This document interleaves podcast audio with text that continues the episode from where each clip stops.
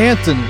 Ian, it's good to see you, brother. Man, it is so good to see you. I am pumped to be back in the Typology Garage Studio. Me too, and especially excited for today. I love when we get to respond to our listeners. I know. And It's today so is good. mailbag podcast day. We're going to answer some questions that our listeners have reached out to you with, Mm. And you're going to shower us with your brilliance and your expertise. Well, now you've set now you've totally set me up to disappoint, but I'll do my best.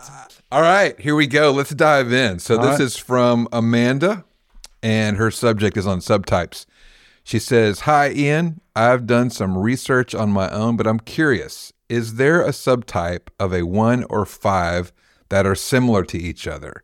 The first time I tested, I came out as a one, but my next number was a five, and it was basically a 50 50 split between the two numbers. When I read descriptions, I definitely identify more with the five, but there are parts of the one that describe me for sure. But then some don't. Is there a subtype of the five that reflects a one, or am I possibly just a 50 50 split? Thanks. Yeah.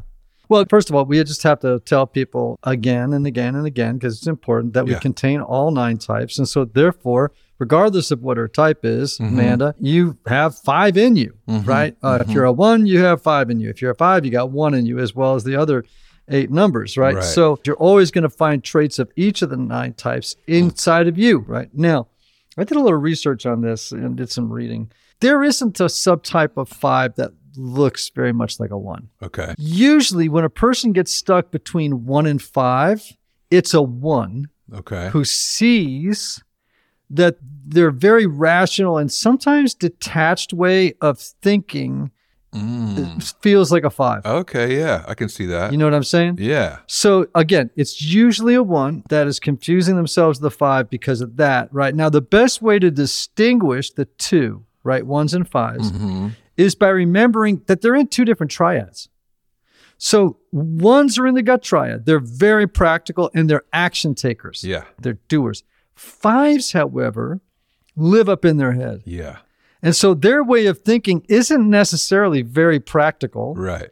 and it's not necessarily acted upon. Right. And that's sort of the difference between the two that might be helpful to you, Amanda. I love that, and I, I you've mentioned that before, like backing into a number based on what triad you're in. So mm-hmm. I like that you brought that up Yep. again.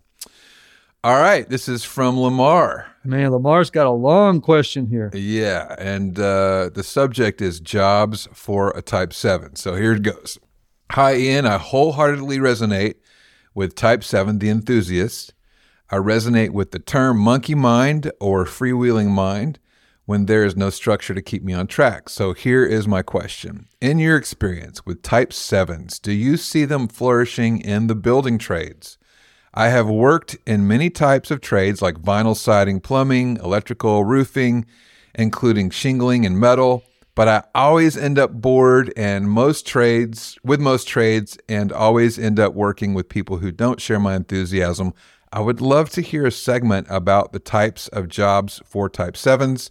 I've heard you say 7s need to be on a leash but have a long lead. Please help. Wow, Lamar. Yes.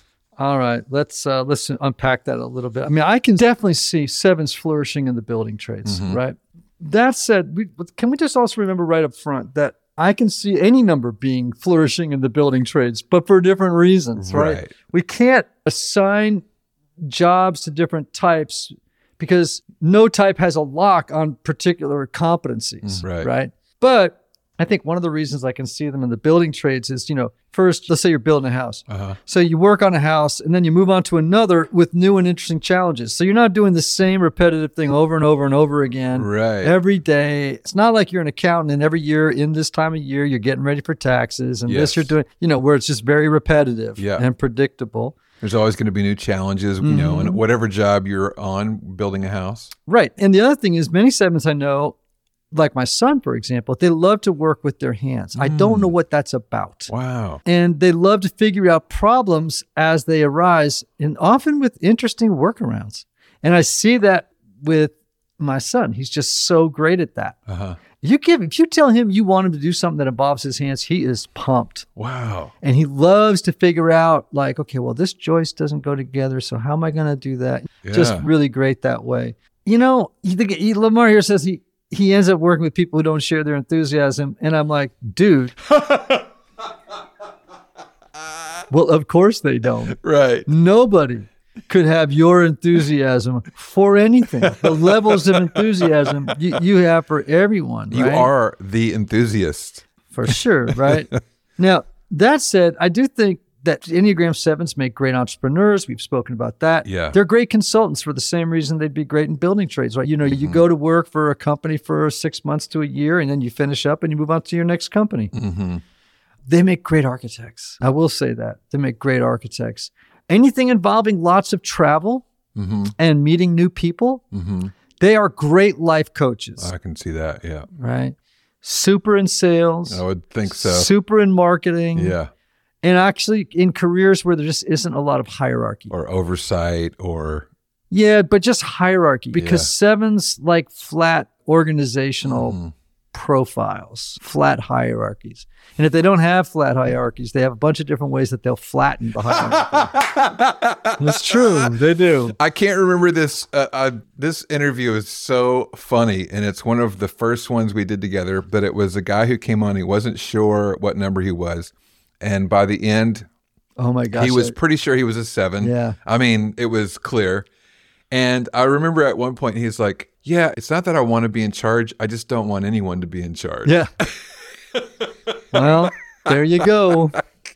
All right, moving on. Here we go. Thanks for that one, Ian. Emily, healing modalities for a five. All right. You ready for this one? Sure. Hi there. I love your podcast and have learned so much in delving into the world of the Enneagram. It has been a useful tool in my marriage, friendships, and as a participant in spiritual direction. I identify most strongly as the five sexual subtype. I recently experienced a traumatic event and have been engaging in therapy to seek healing. Sorry for that, Emily. As a five, I spend so much time in my head. I wonder do you have recommendations for modalities that also integrate the other centers? Are there specific types of therapy that engage the body? Last question Are there other activities that you'd suggest for healing? Thank you for the work you do. Yeah. Wow. Mm-hmm. So just to be clear for people, we should, we're talking about modalities. Yes. We're talking about different schools of psychology. right. Right. So you know, you could do cognitive behavioral therapy, or that's one school. You could do Jungian psychoanalysis. That's a that's another school. You know, on and on. and on. So those are modalities. Right. So I would think any therapy or activity that bypasses like the prefrontal cortex, all that thinking mind would be uh, really helpful for a five. Like so, for example, yeah, like a EMDR would be great, right? Which is especially for trauma, right? It, you, what you're doing is you're kind of trying to bypass the that prefrontal cortex and get the left and right brain to start talking to each other. Mm-hmm. Uh, it's I'm not an expert in this, but that's I think the general idea. Brain spotting, which is a close cousin to EMDR. Mhm. Um, I'll tell you another one, especially for the you want to get in touch with the feeling centers, equine therapy. Yeah. I don't know if you've ever have you ever done equine therapy? Yes, I have. You did? Uh, yeah, absolutely. Wow. Yeah. I didn't know that. And I'll say this: I mean, you know, I've saddled horses myself, and it's very, it's been very healing. So that's a way to get out of the thinking mind, to have an experiential thing happen where Yeah. you're bypassing some stuff. I think there's a whole new thing out there called EFT, and it has to do with tapping therapy, which I can see being really great. Obviously, somatic, there's a whole school called somatic psychotherapy that is all about integrating body work and energy work, which I think could be very helpful. Art therapy, would be great. Uh, doing psychodrama would be great. Again, this is all about getting out of the mind. I think there are some therapies I wouldn't recommend for a five. Well, let me put it this way. I think what the five has to watch for in all of these mm. it is to not get on the internet and research why art therapy is so good. Yeah, right. It's like just go do it. Yeah, exactly. You know, like just just go and do it and just follow the instructions. I would tell the therapist that you're the thing that's going to be hardest for you is intellectualizing things and just go with the instructions and go into spaces of the heart and of the body that are kind of foreign languages for you. So maybe uh, Emily could ask her therapist if she does EMDR, or could she recommend someone to do EMDR or brain spotting or some of these things to help her connect more? Yeah. Yeah. And she could ask her spiritual director, who she mentions in here. Okay. Yeah, I mean, there are some really good modalities. Like uh, for whatever reason today, I mean, obviously EMDR is great, but for today, I don't know why I'm just focusing on equine therapy as a way to access the heart. It's really could really surprise you. Oof, I love what- that idea. Yeah, for sure. All right. I hope that helps, Emily. All right, Let's mm-hmm. move on to Lisa. The difference between type 5 and type 6. Oh yeah. All right. She says, I have been studying the Enneagram for three years. I was convinced I was a type five, but now I believe I'm actually a type six. I have a lot of traits of both five and six. How do I tell which is truly my number? Thank you, Lisa. Yeah. Okay. So here's the ob- one obvious answer, which is it could be, Lisa, that you're a five with a super strong six wing Uh-huh. or a six with a super strong five wing. Right. And when you're testing or reading, you're kind of uncertain which of the two might be you, hmm right?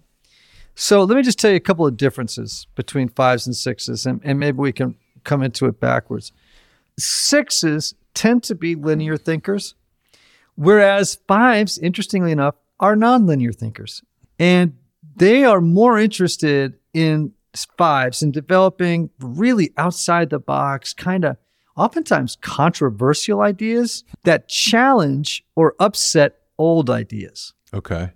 Like, like you think about Albert Einstein, you think about Bill Gates, you Mhm. think about, I mean, there's so many fives that Mhm. they all love to upset conventional wisdom. Yeah.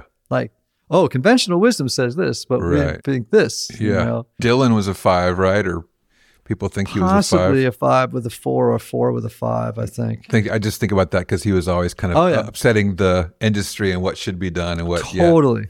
Yeah. Totally. This is interesting. I think fives are more creative than sixes. However, they're less pragmatic or practical than sixes. Interesting. So they'll tend to, fives are like, for example, they will tend to think that they can only trust their own minds, while sixes will tend to second guess their thinking Oh, that's a good differentiation. and then go out looking to elicit the ideas of others. So there's just a couple of ways that fives and sixes are different that Hmm. might help Lisa zoom in on her number. And of course, she could also just look at the unconscious motivations. One being for the five, this uh, need to collect vast amounts of information and knowledge to fend off feelings of ineptitude and inadequacy uh huh. and to preserve energy is very important. And, you know, when we look at sixes, it's really motivated by a need for fear and security. And so just compare those two and just pick the one that sounds most like you. And chances are that's your type. That's great. I love that. Okay. Hope that helps, Lisa. All right, here we go with Reese's question nines and right action. I am a type nine and have been studying the Enneagram on my own for about three years, but feel like I've barely caught any info about right action. Which is their virtue, Yes. right? So let's just tell people right now. Yeah. So their deadly sin or their passion is sloth, Yeah. and their virtue is right action. So Right. go on. Yeah, okay. I understand it in the sense that I've experienced myself finally seeing and acting in a peculiar in a particular right action in life, but feel like I need to explore that more and can't seem to find any information on it. What does it look like for a mature nine to take right action or to move to their virtue?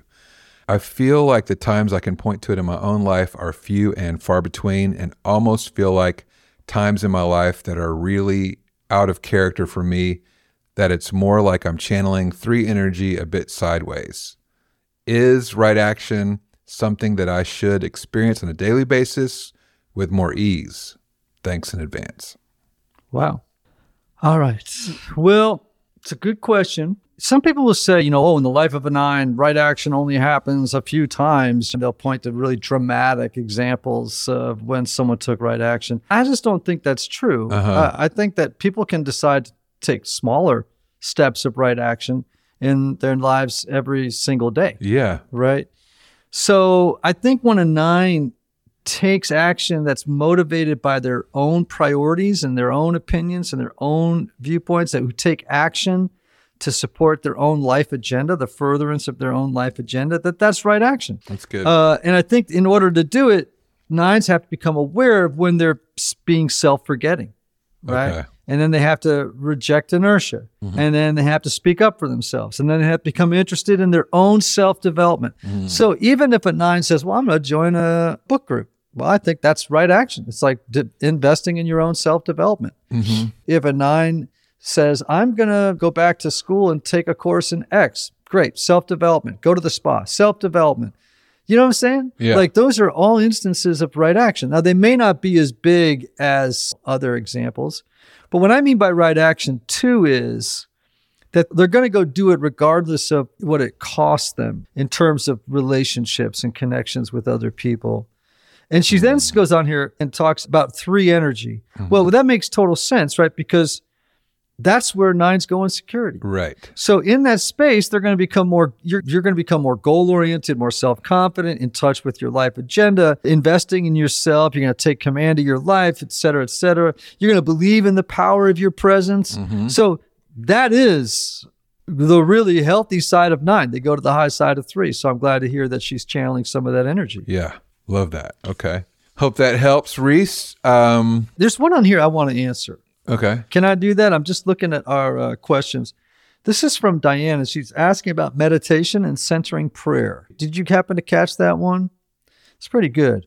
Diane Morris. Yes. Okay. So Diane writes, Hello, could you give some further explanation to the practices of meditation and centering prayer? How are they alike and how are they different?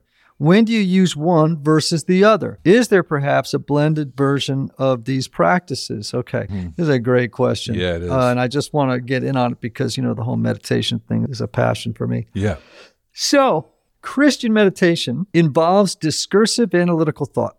So, it involves reflection, pondering, or thinking on a scripture, for example, or a spiritual idea. So, you're you are in a place of thinking, right? But you're meditating on it in a sense of ref, of reflecting on a truth or a virtue, right? Mm-hmm. Now, centering prayer is completely different. So when we think about the work of Father Thomas Keating, who is the guy who brought centering prayer into public awareness, centering prayer is actually not at all about discursive analytical thinking. It's actually all about quieting the thinking mind and then offering God's consent to do in you what he chooses to do with or without your awareness. Mm-hmm. In fact, without your awareness. So when your mind begins to think or to wander, the person doing centering prayer goes back to their prayer word. It could be mm-hmm. love, it could be peace. But they usually encourage a word, but you could use a phrase like, Jesus, have mercy on me. And when your mind is cleared or comes back to clarity, then you stop using the word. You only introduce the word when your mind wanders. And when it mm-hmm. stops, you, you go offline with it. Yeah. So it's really about union with God. Yeah. You're seeking nonverbal, non cognitive union with God. You're just not using that brain, you're taking it offline. Right. So it's about opening, right? It's Yes. about opening. Right. And by the way, when your mind begins to ponder and reflect or visualize things, that's considered thinking, right? So that's why when you pick a sacred word, mm. like if you pick the word patience, and then as you're saying it, you start unpacking the idea of patience mm. and start meditating on patience. Right. Or if your word is love and then you start unpacking it and you get a warm feeling and you want to stay with it, it's like, no, no, no, that's thinking. Yeah. Don't go there. Right. All right. Now, I want to actually introduce another thing, Okay. which is mindfulness, which is in the secular setting, it's about learning to become more aware of one's mind and surroundings. And it's about attending to the present moment. Okay. Okay. So when you say, okay, man, walk through the day with mindfulness, it's like, okay, when you're doing the dishes, feel the warmth of the water on your hands, so forth and so on. It's like staying in the present moment, like just being attending to what's happening right now. When we hear people saying, stay in the now, be here now, mm-hmm. that's all this sort of mindfulness language. Mm-hmm. Okay. Now, what mindfulness meditation is actually is attention training. Okay. And so that you can be in the present moment, just to be present to whatever's happening outside you and inside you. What feelings are coming up? What thoughts are coming up? And you can just have the ability to self observe in a non judgmental, disinterested way. It's just to hmm. acknowledge what's happening in the moment, Yeah. right? So those are three very different forms of meditation Christian meditation, centering prayer, centering prayer, and then mindfulness meditation. The meditation that you use in mindfulness is designed to help you stay in the present moment when you're not on the cushion meditating. Yeah. Make sense? Yeah. Okay. Do you have any thoughts around how this relates to the Enneagram? Well, yeah, I mean, we've spoken about this many times. I really believe that a practice of centering prayer or mindfulness, not Christian meditation, but centering prayer and mindfulness are really helpful and almost necessary in the journey with the Enneagram because how else will you learn to train your attention to notice when your type is starting to play its game? Right. So you have to be able to self observe in the present moment and Yeah. go, oh, look, my type is now uh, fallen into a place of unhealth and I need to do something different. Yeah. So, anyway, I actually rarely practice Christian meditation, but I'm very drawn to centering prayer or Yeah. to mindfulness. And, I, and actually, I think though they're very different, one is secular, the other one is more Christian in orientation. In fact, mindfulness is very influenced by secular Buddhism. But I think that they actually have a lot of the same benefits, but not the same principal goal. Gotcha. Okay. That was a fun thing for me to That's answer because awesome. it got all wanky interesting. I like that. All right. Well, thanks, man. Man, thank you. I loved answering these questions. Yeah, this is fun. I just want to encourage everyone on Apple, if you are listening on Apple, if you would go and write a review and if you would rate the show, it really does help uh, other people find the show and for them to get this rich content as well. Again, Ian, just grateful to be here with you and to have you answer these questions. Man, I was so happy to be here. Talk to you soon, buddy. Sign us off, Ian, and give the good people some love. Oh, yeah, man. May you have love. May you have joy. May you have peace. May you have healing. May you have rest, everybody. Until next time.